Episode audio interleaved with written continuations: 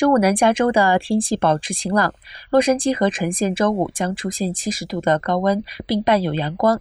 山谷和内陆帝国最高气温将达到七十二度。山区地区的天气很凉爽，白天最高气温为四十八度，晚上降至二十六度。周五沙漠的最高气温将达到六十三度。施耐纳风在周五即将回归，风将持续到周六早上，风以每小时三十至四十英里的速度出现，但应该会在周六下午消退。